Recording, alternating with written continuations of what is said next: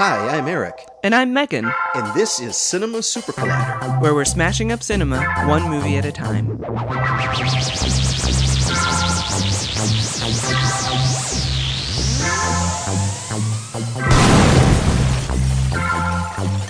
Greetings, my friends. We are all interested in the future, for that is where you and I are going to spend the rest of our lives. You are interested in the unknown, the mysterious, the unexplainable. That is why you are here, my friends. Can your heart stand the shocking fact about Super Collider?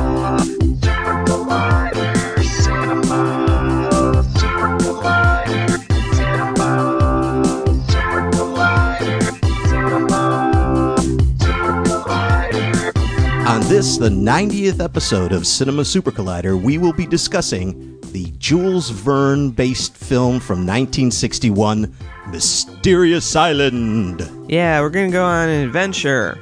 On land, on sea, and in the air. Yeah, that's what the trailer says. The trailer's pretty fantastic. It shows all the parts of this film that you need to see, with the exception of the dress, I suppose. Yeah, I'm gonna read this this amazing review that I found on IMDb about this movie a little later on because it's the kind of review apparently that I would write about a movie.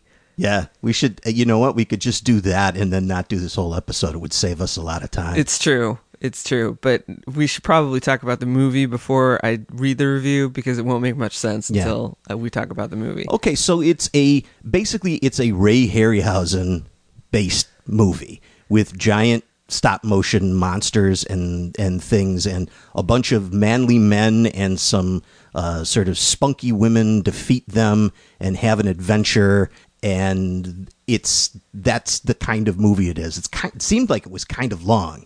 But movies ran a li- little long in those days, you know, these kinds of adventure films. It's like So a Robinson Crusoe, 10,000 Leagues Under the Sea, Swiss Family Robinson mashup, but blander. Yeah, this is really uh, of a piece with Journey to the Center of the Earth. It's very similar in a lot of ways. It didn't make Megan as angry. No, Um, it doesn't have any misogyny in it, really. Not- I mean, yeah. it's a movie that's set in the 1860s, and so there is a little bit. There's like one moment where supplies wash up on shore of this mysterious island. Mysterious Island. mysterious whisper. Mysterious whisper. I couldn't get that out of my head the entire time we watched the movie. Uh, where like they open it up and everyone's very excited because there's these. It's a box full of pristine things: guns and a sextant and a compass and books and oh look, ladies, there's cooking pots and hairpins and I don't remember the other thing, needle and thread maybe or Yeah. something. That was the main the main two things the women were excited about. They got very excited about hair- cooking pots and hairpins. hairpins and i was like ah, oh, god damn it movie but then i was like well wait a minute it's not like journey to the center of the earth where you know the the woman in the film the character in the film was like i think we're being followed and we're in danger and the man the our hero was like fucking women always talking about rats in the attic. No it was like we opened a box of supplies and it's 1860 and you are women and these are creature comforts that you might actually feel like maybe you have some control over your lives about. So you might get excited about them. And the movie is not really calling out much uh, other than that and like that was literally the only thing in the movie where I was like my eyes twitching a little bit so I actually it, it passes the Megan. Uh, this movie doesn't really make me want to murder someone misogyny Uh, test. I've got a I've got a, a related question for you, Megan. Yeah. Uh, like you're a modern woman of today, I would hope so. and if you were stranded with a bunch of manly men on Mysterious Island, Mysterious whisper.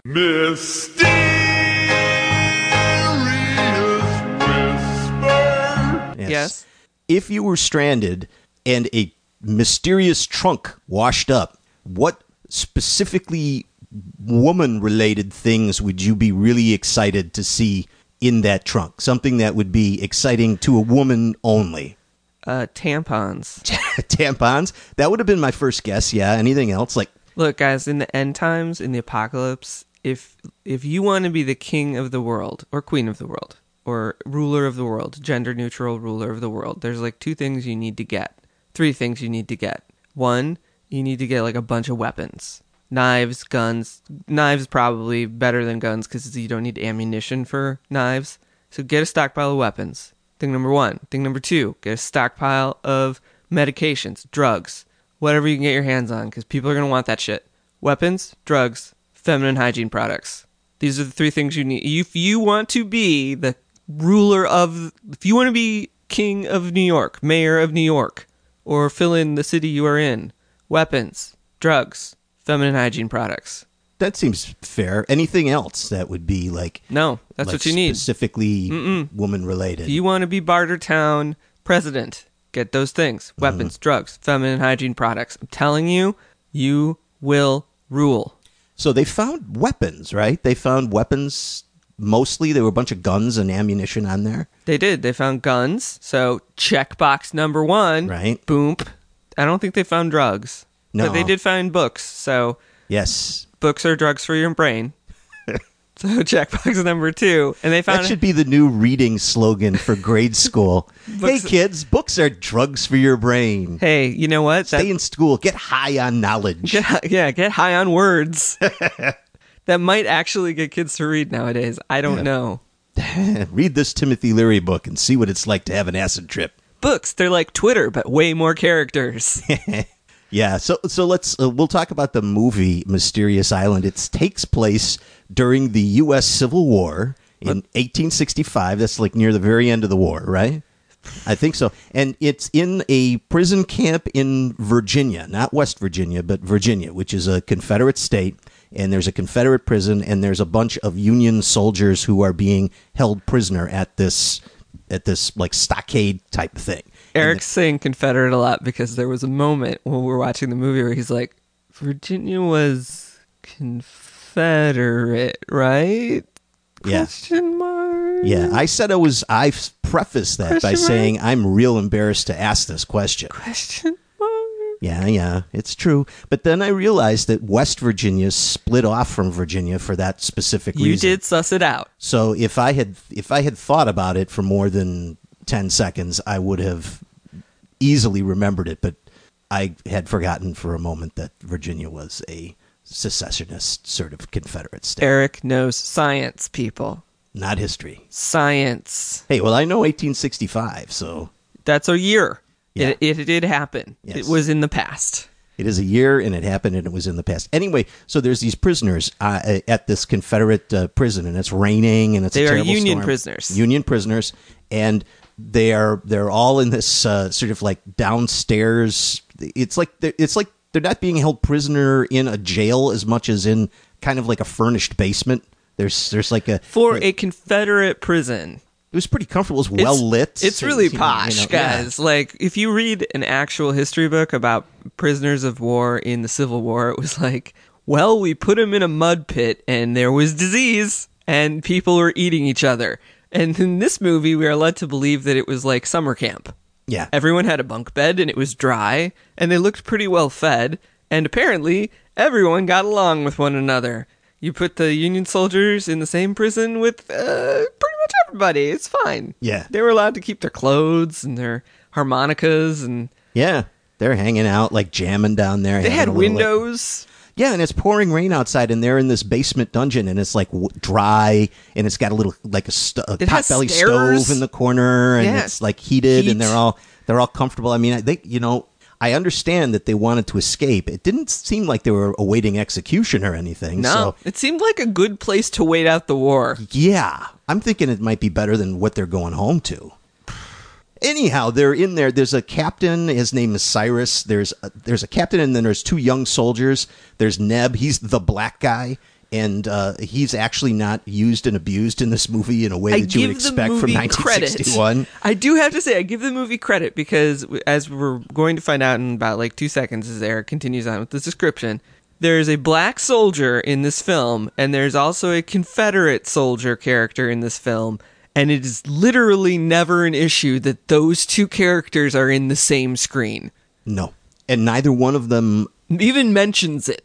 No, they don't mention it, and they the black guy doesn't die first. Yep. He does get attacked by a giant crab. He does first. get yes, he does get attacked first, but he doesn't die, which is you know that's saying something. And then literally no one mentions the fact that he is black ever, ever. yeah, For 1961, I'm actually giving the movie credit. yeah, I sure am too. So the movie uh, doesn't abuse its female characters and does not make an issue of the fact that there is a black character. So movie, I'm already, despite the fact that I find you kind of bland like toast, which I don't like. Uh, Eric knows my views on toast. I do give you credit for, I guess, being kind of cool about race and gender. Mm-hmm. Yeah, For 1961, I'd give it you know a, a, a give it a- passing grade for sure. I'll give it like a, small golf clap in yeah, the corner. it sure. didn't strike a blow for women's rights or minority No. rights, but uh, it wasn't uh, aggressively unpleasant. I don't know. there's- there's a- I don't know that dress. That dress review is coming up. Yeah, so. the dress review. Yeah. So there's there's Neb, the black guy. Yeah. The young soldier, and Herbert, the young soldier, also who's going to be the generic love interest of this, as you well know. He's And no Pat Boone though. No, he's not. But he's he's that character. He's like the the young handsome fellow. You know. So and they're bringing in a new prisoner, which is some engineer dude. He's a civilian. No, no, no, no. He's not an engineer. Eric What has he? Eric has had face blindness for like the he's he's Eric is the victim of face blindness lately, guys. There's two characters in this film that Eric cannot get straight.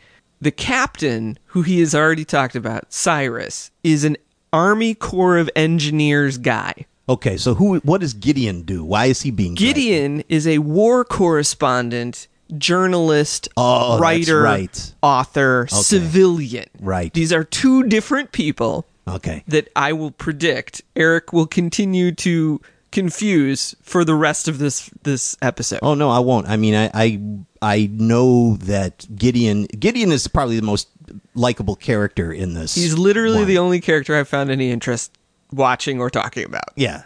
So G- Gideon, the war correspondent, the civilian, is going to be thrown in prison with the rest of these guys, but they have rigged the staircase down to the basement with a broken stair, and so the uh, the the guards are bringing Gideon down, and they tumble down the stairs, and they're overpowered by the uh, Union prisoners, and they all sneak out and get in a hot air balloon, sort of, kind of, Sort A- of. a a flying balloon with a gondola thing, although there is no source of hot air for this balloon. Yes. And so for the first 20 minutes of this movie that involve a, a daring balloon escape, I was scratching my head the whole time going, well, what in the world is in that balloon? Because it's obviously not a hot air balloon.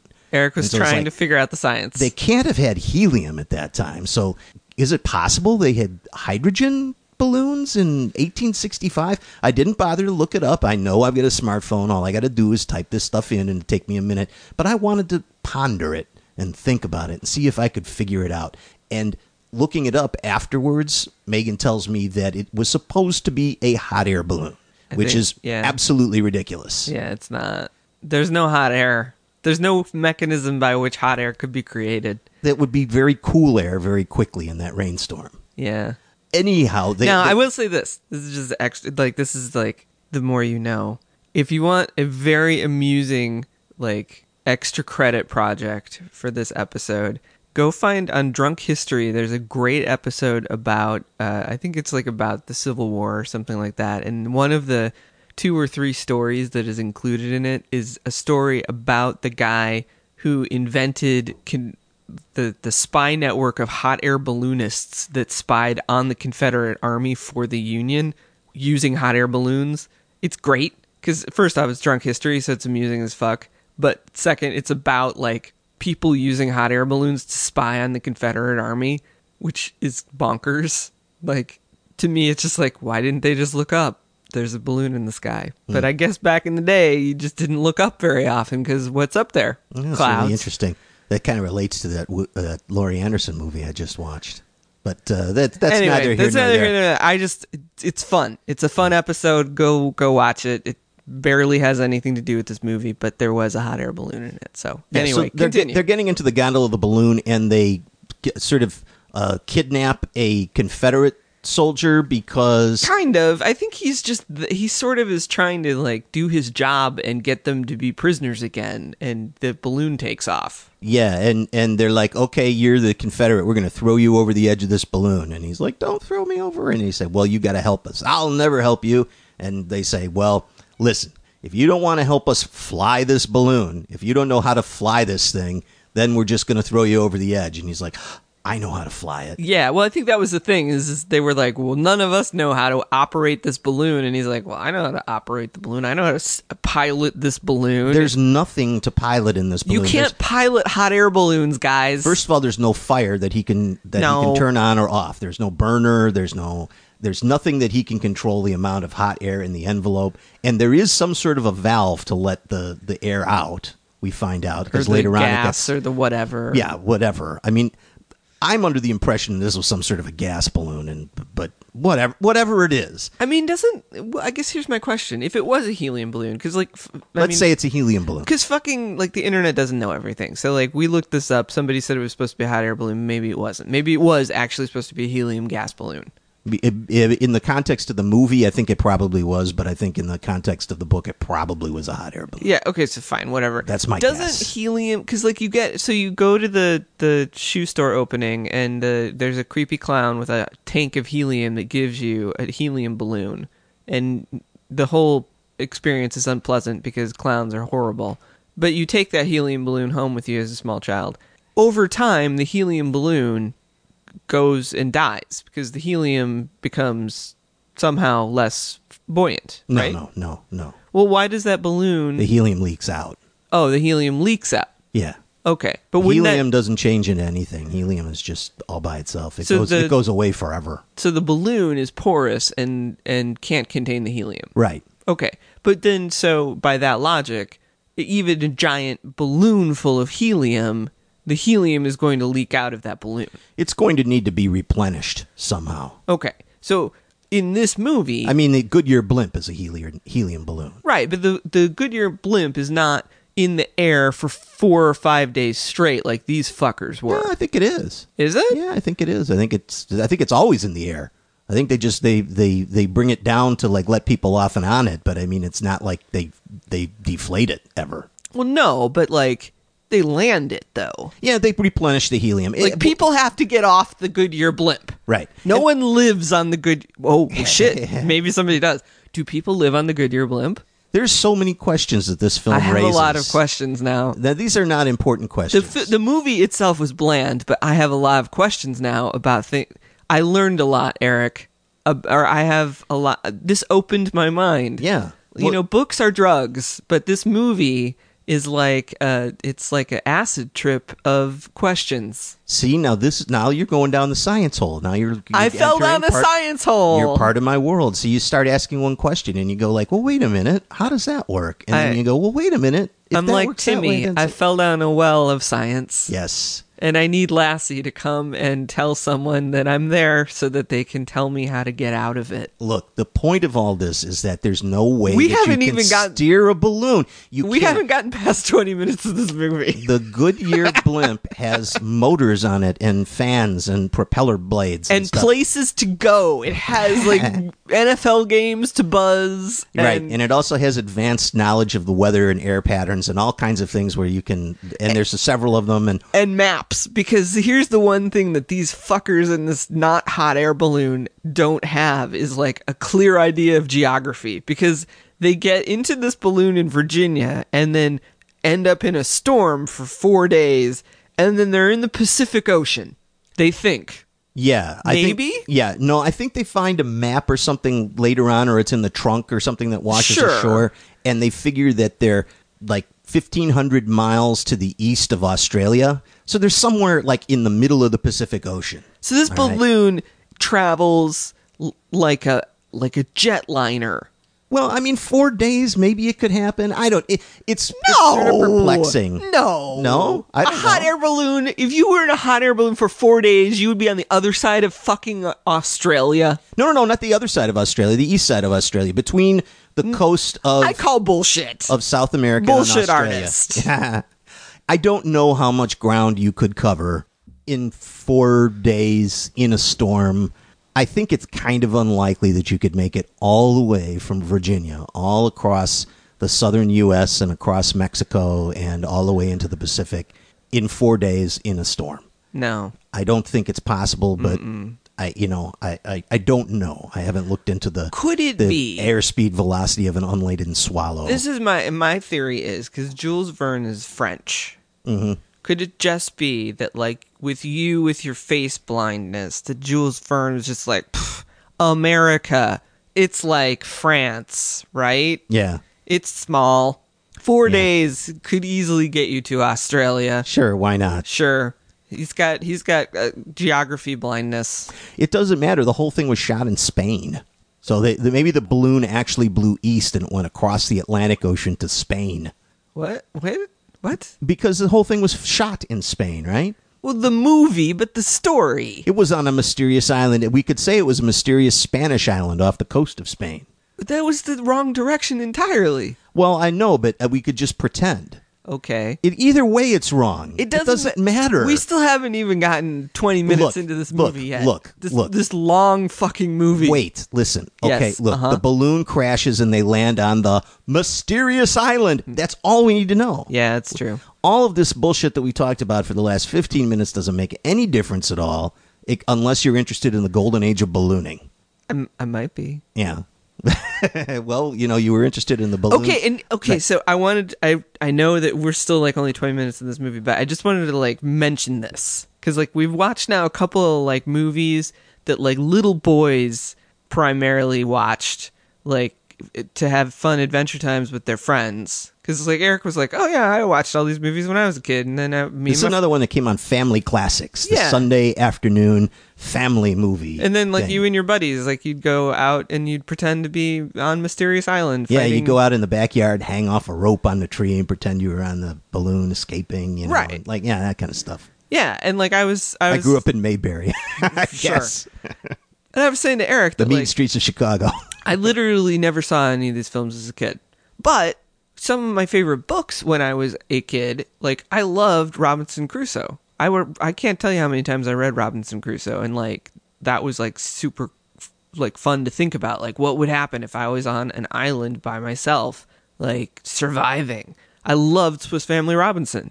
I I read that book a million times too. Like that was in some ways more interesting because like Robinson Crusoe was always like I'm getting off this motherfucking island, whereas Swiss Family Robinson they were like I guess we live here now. Let's build a treehouse. they had a Swiss Family Robinson treehouse at uh, Disneyland in Anaheim, California. I wonder if that's still there. I, I, I bet it's gone. Ah, who knows? It I was feel- like a huge, huge, giant treehouse, like from the movie Swiss Family Robinson, with like a little bucket elevator Mm-hmm. that went up and down, brought water, and like a little kitchen made out of coconut shells, and and you know like this this high tech like house of the future, but built out of like, Coconuts. coconuts. yeah. like there was something like appealing when you were a child of like how many things can I build out of a coconut? Yeah, the Right. professor on Gilligan's Island I made like Radios. He made it. No, no. The, he, they only had that one radio, but he was able to make a, a phonograph record. Oh, sure. or not like a, a record player. Oh, yeah. and he was able to make uh, Mr. Howell a golf cart, a working golf cart, where he would drive around the island, made out of like bam, bamboo and palm fronds. Mm-hmm, They were able to make pies of all types. I don't know Sure. what they used for crust or eggs or Yeah. you know. they could make a was just- banana cream pie out of coconuts. yes, and they make a coconut cream pie out of banana leaves. I don't understand how I that don't whole thing worked. Listen, Look, all I'm, but but no no. Let me let me finish my point here. My point is that I didn't watch any of these movies as a kid, and I learned a few things now that we've watched several of these films. I, there's rules, right? So rule number one is if you are a, a manly man on an adventure with other manly men, it is a requirement to yell at all of the other men constantly. yeah, It doesn't matter what's going on; you just yell constantly. go go go, move move move. Right. Let's let's run people, let's run. Yeah. Number 2, you have to have things to cut. You must be cutting things constantly. Ropes, uh, pieces of tarp, uh, balloons, um, straps, other men. Just you, if you don't have a knife, you're fucked. Somebody's got to have a knife, and if there is a knife, things must be cut constantly. Right. And then number three is if there is a ledge, a rope, a ladder, uh, uh, you name it, you must fall off of it, over it, onto it, just as much as you possibly can. These are all things we did as young kids. This is, and one of the main things that we all needed to have was a pocket knife be, for this very reason, because you needed to cut things. And we spent lots of time jumping off of things and falling off of things. Everybody needs a pocket knife. Yeah. Women also need pocket knives. I Yeah. don't understand why Well, we this- didn't play with girls because they were gross and they wanted to play with Barbie dolls, and we didn't. We didn't really I- truck with that. I would gladly have not had dolls and had a pocket knife. well, I wish you were with us when we were little, little kids, because then you would have you would have had more fun, and I would have had more fun. Because because you know we would have played together as kids. And Yeah. you would have had like adventures together. parents don't buy your your daughter's dolls. Buy her a knife. Actually, when she's know, like six years old, get her a knife. Here's the That's thing. my advice. Here's the thing: buy your children dolls and knives. I mean, don't or don't- dolls or dolls who carry knives. Yes, either one of those things. Like, Like- like, like don't those, like- encourage them to knife the dolls, Like, but no, no, like, no. Like buy them both of those things because they need them both. like one of those oversized like uh, like uh, dolls from the American Girl thing, and then put a knife in her hand. Or like have the like utility tool be part of the doll, right? Like the Oh, multi yeah. tool is in the doll, so Yeah, like, like an Ed, Edward Scissorhands kind of a doll. sure, Where- fuck yeah, that'd be great. Do that. that'd be great. it's like a transformer, but it has a s- like a, a screwdriver and a corkscrew in it. All right, So now back to the movie. yes, we please, promise. Let's do this. They landed on Mysterious Island. It's mysterious. Mystery.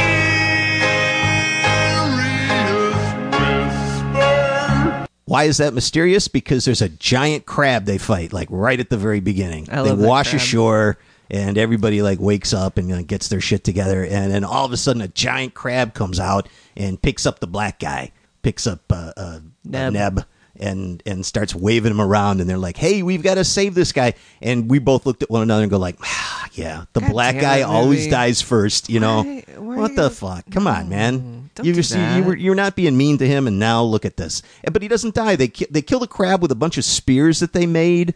There was like one knife. They had that one knife that was so important. So yeah, the guy whittled some spears. yeah, but they weren't whittled spears. They were spears that had like like like elaborate spear points tied to them. I I don't. Did he whittle those elaborate spear points out of like p- coconut wood or something? Yeah, he made them out of coconuts because he can make shit. He can make anything out of coconuts, guys. I don't know, man. Hopes, dreams.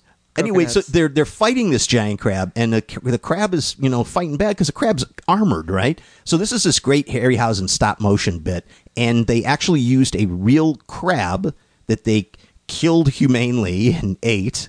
yeah, they, well, so they, so the story is, is they bought three crabs because because they were like most if you've if you've ever seen Ray Harryhausen's work, most of his stuff is made out of latex. So it's latex over an armature, and then it's stop motion. And with a crab, you already kind of have armature because it's a hard shell. So yeah, like Eric said, they they they bought some crabs, they killed them humanely, they ate them because nose to tail, right?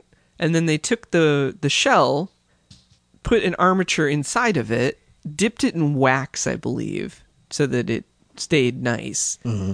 And then they they did close-ups of the of a live crab to get the little uh, mandible things. Yeah, if you've ever been to like a souvenir shop or something down in like Key West or you know somewhere where they'll sell you uh, like souvenirs from Florida, they'll have a shelf with these little like crabs, like like preserved crabs that have like been shellacked or something like varnished, you know, to put in your collection of things that you Dead animals.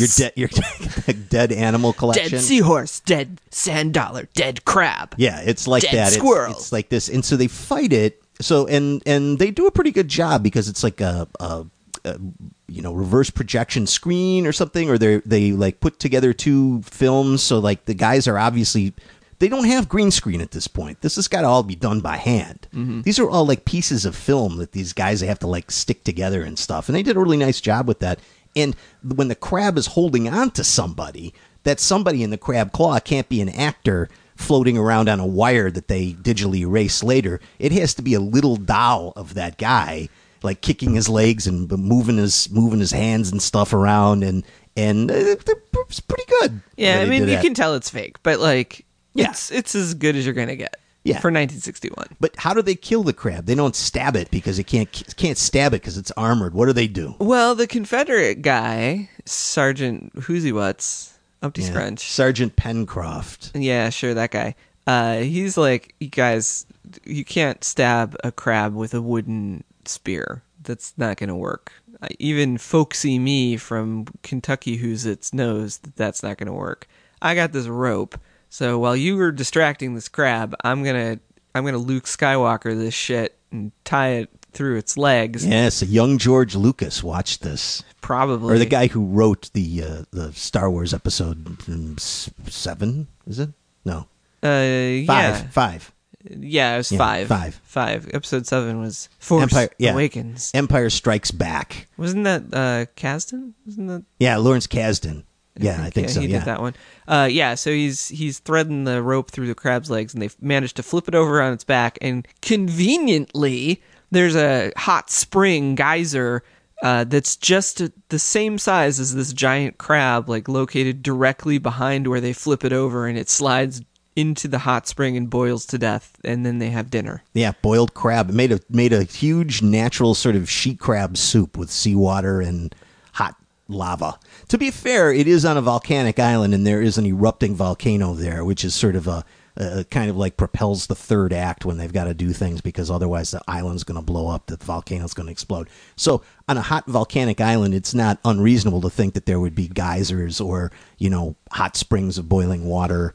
So the crab fell in. So they have all have a delicious crab dinner, and that's that's the first part of the film. Then the uh, ladies wash up, right? Right. Convenient ladies wash up. Yeah, there's a there's a uh, lady uh, lady Mary. She's a she's Australian, I believe. No, she's not Australian. She's British. She's British. but she knows some people in Australia or something like that. She has friends. Yeah, Uh, yeah. and her niece, young Elena, young Yeah. beautiful Elena, her niece. They're noble people and Right. they're rich, and their ship explodes and vanishes, and they're on the beach for some reason, and it's Yeah. confusing as to how they got there because this story doesn't really feel like it needs to explain logically why people get to the island. They just get there. Well, they spent an awful lot of time explaining to us how the main guys got to the island. What with like 15 minutes of balloon action. And by that time, they're like, "You guys are tired of explanations, right? Yeah. You just look. You just want some ladies, right? Because it's been a sausage fest until Yeah. now, right? Hey, So, ladies. We've got older lady and younger lady. they're Both both handsome. they're women. both attractive ladies, and they're very they're very wily. So let's just let's just fuck off with the explanations. Right, just- so- here we have lady in a red dress. That's Lady Mary, and then we have lady in a lavender dress, and that's Elena. Just go with it, okay? right, and they're like, "Ladies, how you doing? Hey." And then the captain says, "Hey, back you guys. We're just don't don't don't even look at them. They're they're ladies, and we're we're filthy men, and we're not allowed to touch or look or anything. So we'll give the ladies our shelter, and we'll make them a little privacy screen that we can see through, but we can say we did it, and we'll put it up there, and then we'll go off and do manly things. Now you dig for vegetables, and you go hunting, and you do some manly other thing, while the ladies stay back at the little hut." Yeah, the captain barks a lot of orders to everybody, and everyone's like, um, they're all concerned with like not being required to obey his orders. Well, and the, the- captain constantly has to explain, "No, you're not required to do that, but I'm in charge of this group. So if you want to be part of this group of people who are surviving, then you do have to listen to my orders." well, the, the, the there's a tenuousness to his like authority because Yeah. he's he's well, the photographer, the the reporter guy isn't under his command, and the Confederate guy isn't under his Well, command. right, and that's that's sort of the problem. There's a problem with his authority. His authority is that, it, and there's slightly a problem with his authority as far as it goes with the Union Army guy as well, because he is an Army Corps of Engineer. He's an engineer captain.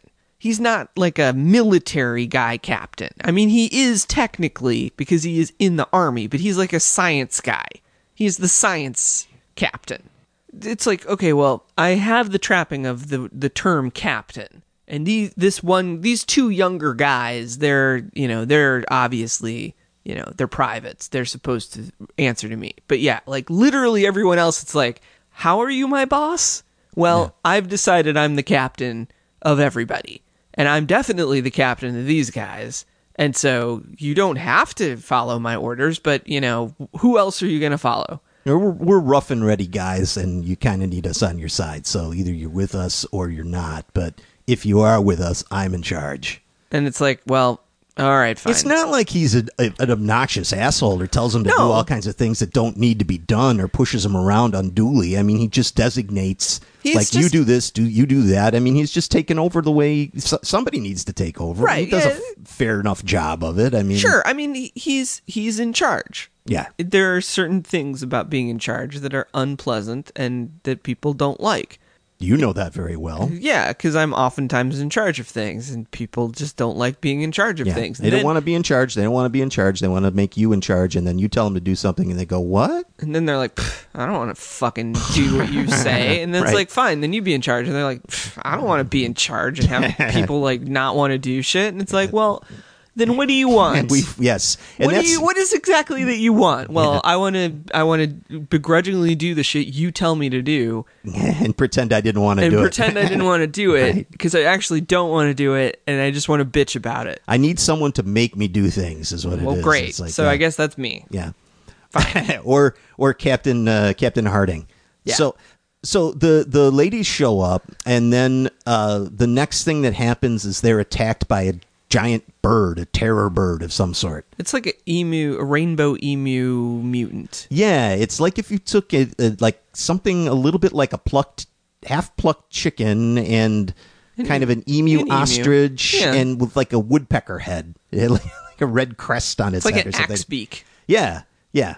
It's like a D&D bird. Yeah, yeah. That that's that's what I mean. It's like the the terror bird that they have at uh, the Field Museum. It's got this big, giant, huge ass beak. It's like four feet tall, but this one's like ten feet tall. Anyway, so they end up fighting it, and uh, the young guy, what's his name, Herbert, uh, jumps on the back of it, rides it around, and he stabs it over and over with a knife. His With a big knife. knife. He has a knife. He's the knifeman, He- and Herbert Knifeman is his name. He came prepared to cut things and, and, he stabs fall the, on yeah stuff. he stabs the bird over and over in the neck and then what did they do they roast it and have a giant like I uh, called it. yes. I was like, they're not going to waste that. They're going to eat that bird, right. And they do. and he's got the knife so he's carving the bird. Actually i think The uh, captain's uh, carving the oh the captain's carving captain harding's carving the bird so he hands over the knife.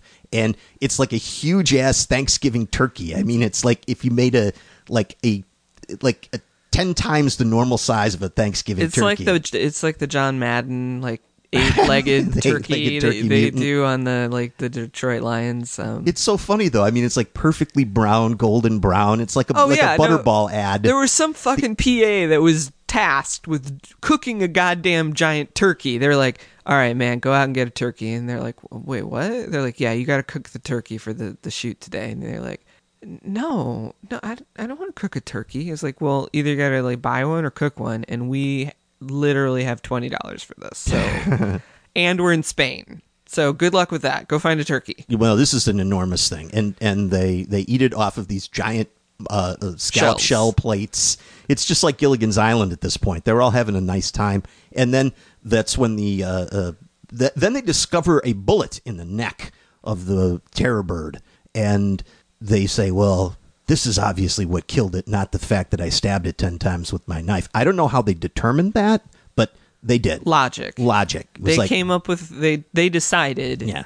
that it was going to be that way. Yeah, Herbert's like, yeah, come to think of it, it did feel kind of odd how it collapsed under me after I stabbed it 10 times in the neck. I, it seemed like it should not have collapsed. Whatever. So they find a bullet in the neck of this bird and they go, what? And then that's when the, the trunk washes ashore. There's weapons in it, there's hairpins, and there's uh, uh, knitting needles and uh, There's no tampons. needles. and No uh, tampons. no, uh, There's, there's, a book. There's Robinson Crusoe. There's a book, there's cooking pots, there's other stuff that shows up. and there's a compass a compass, right? and they discover that the everything is bearing the mark of the Nautilus. Yes. In fact, it's like somebody had made them a special package almost. They got a things care that package. they might need. A care package You know. steamer trunk. Yeah, From the you- Nautilus. Yeah, the book of Robinson Crusoe that gave them little tips, and then a map and a compass and a set of Mm-hmm. dividers and all these kinds of things. So uh, that that seems kind of fortuitous. Now, what is the Nautilus, Eric? The Nautilus is the submarine of Captain Nemo from uh, Jules Verne's Twenty Thousand Leagues Under the Sea. So this is kind of a sort of a sequel to that book, uh, the where Jules Verne brought back Captain Nemo. I know he he dies or disappears or something at the end of Twenty Thousand Leagues. I don't know. I think I think it kind of disappears, but they're they're sort of assumed that they're going to the, the Nautilus is going to sink or something. I don't recall. Anyhow, that's that's what washes ashore. So they get that, and then they uh, see some. Uh, what happens next? Oh, that's when the giant bee attacks, right? And Well, it's like a dress happens. So they they've got all this stuff now, right? They've got sewing kits, they've got hairpins, they've got guns, they've got all kinds of shit going on. And as a little aside, uh, there is some voiceover, and it is determined that Lady Mary, the older of the two ladies, is very handy with a needle and thread. And they have one of the the things on this island are goats. They have a lot of goats. They've got tons of goats. They have they have an overabundance of goats, and so she has created. they have no dearth of goats. they're literally goats falling out of every cr- crack and crevice of There this are myriad goats. fucking island. Of A goats. plethora, a veritable plethora of goats. so many goats. A herd of goats. And so she's started creating leather garments out of goats for the castaways. Yeah, convenient that they have leather tanning chemicals. Yeah, I was available. well. That was the thing too. Is just like, oh, well, she started creating clothing out of goat leather, and I was like, I'm pretty sure that you can't just take the leather off of the goat. You can't just take the skin and then it's leather and then it's you wear it. maybe there's a process where see this is the thing you go this is how you go down the science hole megan I know. you start thinking and you go like well that can't be and then you go well, wait a minute who knows maybe maybe you can get a hide of a goat and cut the fur off of it and then scrape it you know with your knife since you have a knife and then you know like wash it with seawater or something maybe it's the, the goat skin is pliable enough that you could i would think it'd be like tough and hard like rawhide once it, would- dried out well, right it's gonna dry out. Yeah. it's not gonna be like form fitting and like like nice to wear. You gotta like treat it with stuff. See, And- I want to see the science version of Mysterious Island where they have no, to you actually. don't. No, no, no. That exists. It's called the Colony. Uh-huh. It's uh, it was a reality show about like the post-apocalypse. Don't watch season two. Only watch season one. It's great. It's amazing. It's about a bunch of people who have to like figure a whole bunch of shit out. It's Mysterious Island, the post-apocalypse. It's great. And the a- engineer is God because that's the guy that can. That's the only guy that can do any shit. Hmm. Everybody else is a knucklehead. No, no, no, no, no. No, really? No, there's Okay. a lot of people that do good shit. In Okay, fact, the, good. the guy who turns out to be one of the most useful guys is a computer engineering professor.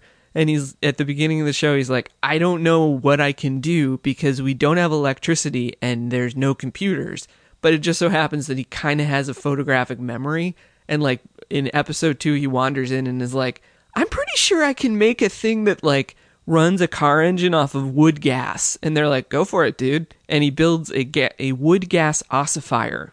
Well, see, now that's an engineering thing. That's not a computer science thing. He didn't No. do that because he's a computer scientist. No, no, no. He did that because he's a hobbyist engineer. Right, exactly. Right. But that's not his main thing. sure, He also built a flamethrower. these guys on Mysterious Island don't do that. All they've got are spears.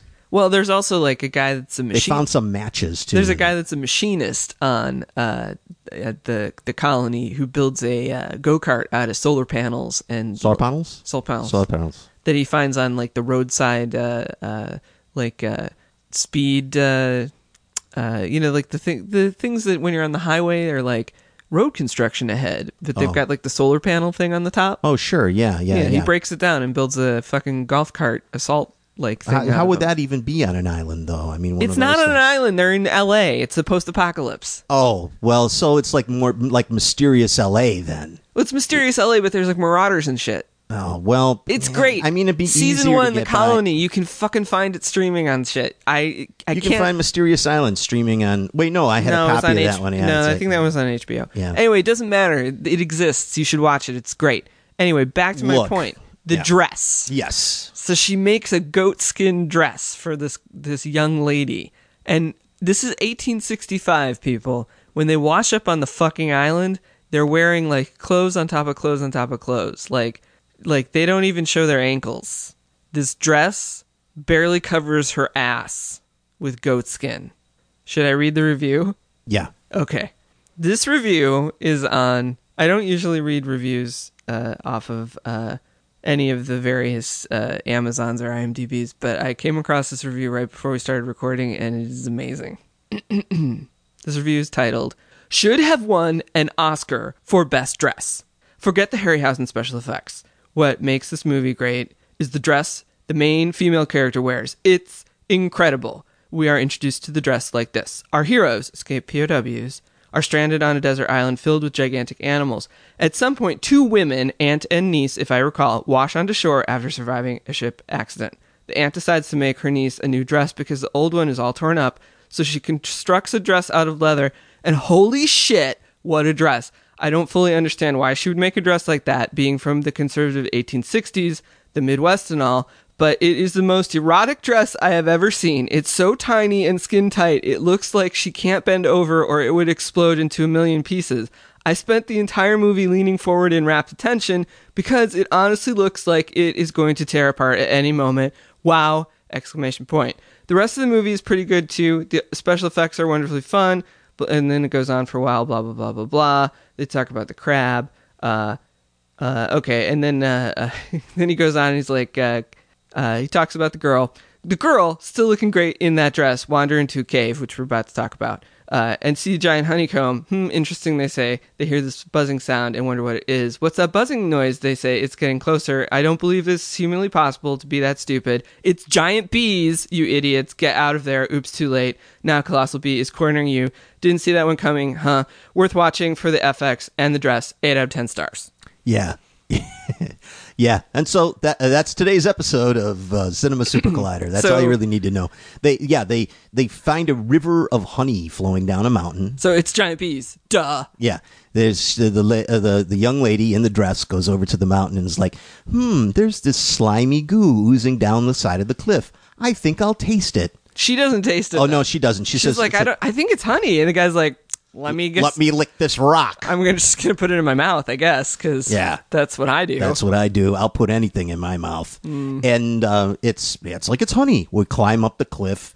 They see a giant honeycomb, and like the reviewer said, they're like they hear this buzzing. What is it? What is it, dude? Come on. it's giant bees. like the, there's a honeycomb in front of you with the cells of the honeycomb that are approximately six in, six feet across. So like, yeah, I mean, you had a giant crab, you had a giant bird. Yeah. What do you expect? uh, a uh, a- centipede. Uh, you know, who knows? Like, what what else would be buzzing? A, a, a cloud of flies? I mean, stirges? I don't know. giant bees. Yeah, giant bees. And they, they take refuge in the honeycomb and uh, chase the bee. The bee comes and menaces them, and they sort of poke it with their spear, you know. And uh, the bee decides that uh, it doesn't want to kill them because a bee is not a carnivorous thing and it's not going to eat them anyway. And it, so it seals them in with wax with a neat little animated sequence, which is really kind of cool. The way the, the the the bee sort of secretes this wax and sort of like pats it into place with his little mouth like sealing up the uh, the honeycomb, and it's really kind of neat, almost like a science film. Right then, you see how the bees sealing the uh, the honeycomb, and then they're trapped, trapped in a honeycomb cell. Right, and so their solution is like, oh, we're tra- we're trapped in here. Let's poke through that soft wax. Right, they have a fucking stick and it's wax, and their solution and is, he's and he's knife boy. and He's he has a fucking knife. And so- Herbert Knifeman. Yeah, so he's like, he's like, huh. What can we do? Oh, I got matches. Let's burn our way Let's out of burn here. this motherfucker. Yeah, we're in a tiny little space. Let's just set. Let's some- start a fire. Let's set a fire and like I don't know, It's a good idea. die. Yeah, but as soon as they start the fire, like Eric and I look at each other, we're like, "So we're gonna die of smoke inhalation? is the way to go, I guess." Now they burn through the back and discover this mysterious cave. Mysterious cave. Mysterious whisper. mysterious cave and then uh, they see it the, the it's like filled with water and there's a spooky submarine in there and they climb aboard the submarine and see like this 1865 louisiana prostitute bordello type chamber with a giant organ. It's you know, a like- fucking whorehouse inside of the fucking Nautilus. oh my guys. god, it's got like flocked wallpaper and And here's the thing. velvet and like So when we were when we first started up the movie to watch it, Eric had like been pre-screening it at a at a different time. Like he at like two in the morning or something. yeah, he like turned it on to like fall asleep to it or something, and had fallen asleep to it, and so it stopped the movie right at about this point. So when we fired it up to watch it uh, for the show, this is where it started, and I was like, "Holy shit!" They end up in a they ended up in a fucking like whorehouse. There's, there's hookers in this movie. There's like hookers and Because they like got like an an old lady who's the madam. They got the young woman in the tiny dress who's obviously the hooker. and and, a bunch of guys like just like around, hanging around shirtless men. shirtless men on like fucking like velvet sofas with like a goddamn like organ with tassels hanging off of it and i was like this i did not expect this from this movie Yeah, And so- mysterious island. yeah it's like a goddamn like fucking like bourbon street whorehouse Right, on the guy, inside of this guy fingering his organ. and he is he doesn't play that organ No, that actor is not playing that organ he does put his hands on his organ though. he just sort of like strokes it he st- he strokes it. he just sort He of po- he like pokes it a little bit. Yeah, he doesn't Like, play it. Yeah, he just touches it. he just yeah. he just Yeah. massages pretty- yes. it's pretty exciting.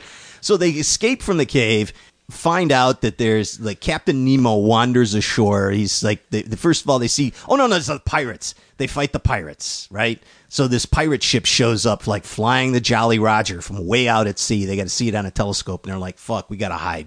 So they hide up in the little cave area and then have a gunfight with the the pirates, but the pirates turn around and open up their cannon fire on them and it's like, "Oh shit, we're to die." And then something sinks the pirate ship. The pirate ship just goes down. And they're all like, "Well, hmm, how did that happen?"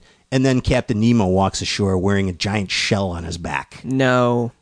I say no. Wait, what? No? No, that's what happened. Oh, okay, good. I was like, oh man, no, we're no, gonna no, have to no, redo no, this. no, no, no. It's just People are getting guys, bored of this show already. Guys, he's literally wearing a shell on his back, It's like a huge Pacific Triton's trumpet. And he's wearing a shell on his head. It's like a slightly less huge Pacific Triton's trumpet with a little glass window in it. No, Yeah, you know how like I like I get in a re- rubber suit, like a like a gimp suit. yeah, you know how I get really excited about costumes, guys.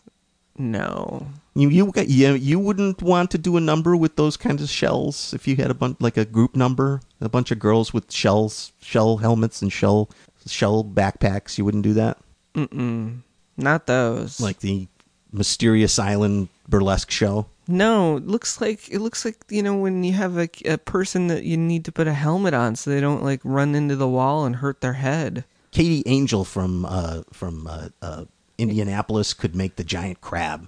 She's good at fabricating giant burlesque things. Well, uh, no, that's different. I would love to see someone be a giant crab, Yeah. But I don't know. I disagree with. What about like, the bee? You could be the bee. You had the bee costume. I was right? a bee. Yeah. I had Yeah. a bee act. You could be the giant bee. I look, guys. I I am not ashamed to say that I used to dress up as a sexy bee, and uh, You could seal up one of your girls with wax. I my I had a honey pot that was full of glitter. and Not wax. Not wax. And uh, my my cohort, Miss Pixie, dressed up like a bear. Mm-hmm. And she would steal my honey pot and chase me around, and I had to strip in order to get my honey pot back, and Yeah. then I would dump glitter on my chest. There you go. That I was- saw that act. That was my act. Yeah, that was great. The height of art. Yeah. Yes. Who would be Captain Nemo? I think uh, Ray. Gunn would be great as uh, Captain Nemo. Yeah, I'm sure Ray would like to do that. Yeah, he could strip, do a Captain Nemo strip. He could strip out of the thing that we're talking about. He could have the helmet thing and uh, like no, Ray would not. Ray would not be okay he's with too, that. he's no. way too classy. So look, look, Captain Nemo I just Nemo don't shows like up. that costume. Is what I'm saying. I Captain don't like Nemo it. shows up and says, "Hey, I'm Captain Nemo," and they all go, "Hey, we heard about you." And he's like, "Come to my sub," and we all go. They all go hang out down on the Nautilus, and Captain In the Nemo says- bordello. in the bordello In the whorehouse. right? In in like in like uh, it's like Elvis's mansion. It's well, like, and he's like wearing a velvet suit, serving them like fancy liqueur, Oh, yeah, yeah, yeah, and they're all in fucking like tattered shorts. It's just like yeah, yeah. weird. He's got yeah, like a crushed velvet burgundy smoking jacket with like a quilted satin collar. He's like a weird like, pimp in Yeah, his bordello he's of like, like, Hugh Hefner of. of like of just like unwashed just castaways. I thought Captain Nemo was like an activist and like rough and ready and like wanted to. he is know, in the in the the you literature. know, yeah, he's he's trying to prove a point about mankind being at war with one another and like using the the resources of the sea. In this, he's more like Hugh Hefner. So anyway, he explains to them that this he can't bring his sub out and that they have to go and raise the the sunken uh, uh, pirate ship before the volcano blows up the island, and they got to do it by pumping air into it with this pump and. They do a bunch of this engineering stuff, and Captain Nemo uh, sacrifices his life running the pumps in order to get the boat out of the water, like lifted up out of the water enough, and uh, saves the rest of the people. And they all sail away, but the volcano collapses on top of Captain Nemo. The end. Mm-hmm. Well, and there's a little there's a little war of like nerds going on too, because like Captain Nemo's like, well, we gotta. We, this is how we're going to do this like boat project. We're going to blow air into the boat, and like the water will get blown out, and that's how the boat will come up. Yeah. And then it doesn't work out, and he's like, well, that was my one idea, and so we're all going to die. And then the the Army Corps of Engineers guy is like, what if we use a balloon? And he's like, that might work too. And that's what Mm-hmm. We've works. got a balloon right here. Yeah, he's like that. That just might work, and it does. And then so Captain Nemo dies. Mysterious Island. Mysterious Whisper. Oh, and there was also an underwater city, like a Greek temple or something, which was in the middle of the Pacific Ocean. Yeah. There's like there's I don't know if it's like the lost continent of Atlantis was supposed to be knows? or something. I don't know 'Cause they're in the There were like Pacific. there were Egyptian statues down there too. Why? There's like Ozymandias is down there. I don't know. Look upon me, mortals, and be confused. and despair. Yeah, it's weird. It's like, well, we're in the That was Pacific my Ocean. Underwater Yeah, I bit. know. That's I hope you like that. I know. That's what my cat's named after. Yeah. So, would you recommend Mysterious Island? I don't know. It's kind of bland. It's on the one like on the one hand, it has a lot of it has a lot of good things in it. Like the soundtrack is very good. It's uh, the soundtrack is by Bernard, Bernard Herrmann. Yeah, who did- conducting the LSO. Right. Yeah. Yeah. So like that's that's very high quality, and he Mm-hmm. he is the guy that did the uh, soundtrack to Uh, the uh, Psycho. Psycho, right? Yeah. Um, and so you know, it's got some good music going on in it. It also has uh, Ray Harryhausen's uh, creations in it, and they're they're. I mean, for 1961, they're as good uh, special effects as you're going to get. Yeah, they're not as good as like the skeletons from the uh, uh, Sinbad movies and uh, And Clash of the Titans. Clash of the Titans and stuff. But Well, it's uh, the Kraken in Clash of the Titans is. Uh, I was convinced it was a guy in a suit for the No, longest time. I know, I know, I was wrong. I admit, I admit my mistakes. Guys, Clash of the time, man. Titans, the original one that, that has the Harry Harryhausen stuff in it, is one of my favorite movies of all time, and we Yeah. will we'll it- have a lot more listeners if we do that because people know what that movie is. we Only will do that one. care about this one. We will do that one on the show sometime. It uh, one of the first movies I legitimately remember watching and knowing that it was not the best movie, but still loving it like I was a kid. Uh, yeah, I love that movie. So you've got your you've got your Harryhausen creatures in it. It's an adventure movie. Oh, that's- there was like a nautilus slash ammonite slash devilfish. yeah, it had that was under the sea that had like a guy. yeah, it had like tentacle. There's Yeah, there's one moment a of like and of of a guy holding a tentacle onto his body while a fight is happening. Underwater. Underwater. Yeah. Which you know, like both of us were like, yeah, that's that's not good. yeah. Um, so it's got things in it, you know. It, it's got some stuff in it. Super dynamation.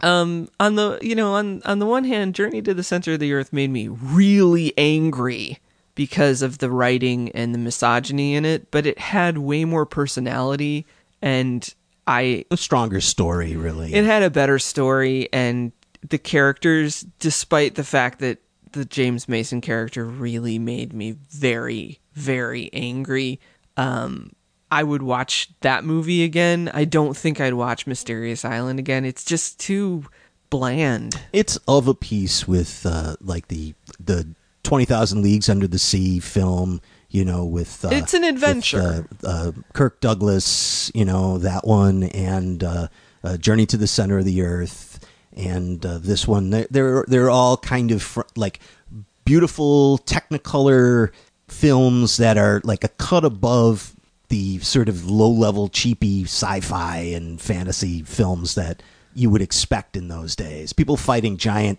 animals was more like uh, uh, It's like you a know, Bert I. Gordon Yeah, thing. Bert I. Gordon and like the giant Gila monster, and they'd have like a lizard crawling around on like a train board, you know, like little trees and stuff, and they're like, oh, there's a giant lizard in town. This is way better than that, you know. But uh, I agree, it's kind of boring, but it's kind of fun. It's unobjectionable. By today's standards, it moves very slow. You could edit the thing down, tighten it up, and probably have an hour long movie that was pretty good. Um, I think the only thing that I would say is that if you're a parent or you are a, you know, you are adjacent to a small child, a small girl child, uh, who you are responsible for entertaining on a somewhat regular basis. This is the kind of film. I'm not saying that you should you should use this film, but find adventure films to feed your girl child there's more out there than princesses, is what you're saying. yeah. I think it is important for parents and people who are are responsible for the, you know, the upkeep of girl children to give them these kind of adventures and not Disney princess adventures because these these stories where there's action and adventure and science and ideas that don't involve you know dressing up and being pretty Catching the perfect man. and yeah, and catching a boy and wearing dresses to a ball. I, I think that these are important things to incorporate into their entertainment diets um, because these are not things that I remember watching when I was a kid, and I think that they're important for they're important for both boys and girls to have. Dr. Megan writes a prescription for this movie, but doesn't wouldn't recommend seeing it for Look, uh, other reasons. Well, I I, th- I just think that this particular one is dated and bland. yeah, I think it's. I think in in gen, I agree with what you're saying 100, percent and I would say that in general, this is kind of a good kids movie more Mm-hmm. than it is an adult movie. But it is a movie you could watch with your kids. I would say, Yeah. But very little kids might be scared by some of the things in this, but. You know, in, by today's standards, it ain't scary. It's just kind of fun and kind of funny. This is a movie that you could play like on Thanksgiving you know, like when all the kids are in the house and stuff, and the little kids could watch it, and the adults could come in and out and sort of laugh at it. And it's, uh, I think it's a pleasant movie and kind of a fun movie, but it's not like, oh, you should see it. Yeah, Uh, I, I mean the only reason why I'm not 100% like recommending it as a family film is because there's two women in this film and the only things that they do are wear dresses, sew, and act as arm candy for the young men. Yeah, that's pretty, I mean, pretty the- much true. The older woman does actually attempt to like save the younger woman at one point, but it's not a strong enough like role model for a girl.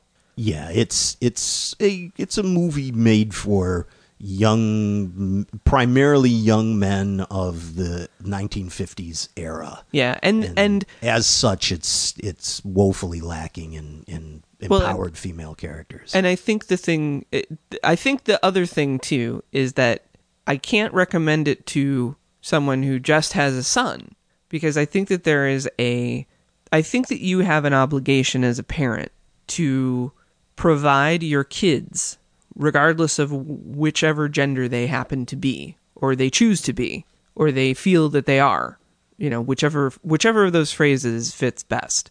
You need to provide them with entertainment that shows adventure and fun that doesn't show the other side of the coin as being well they can only do this. Like well boys can only cut ropes and dangle from hot air balloons and girls can only cook from cooking pots and get excited about hairpins right. like make sure that the adventure is a good one across the board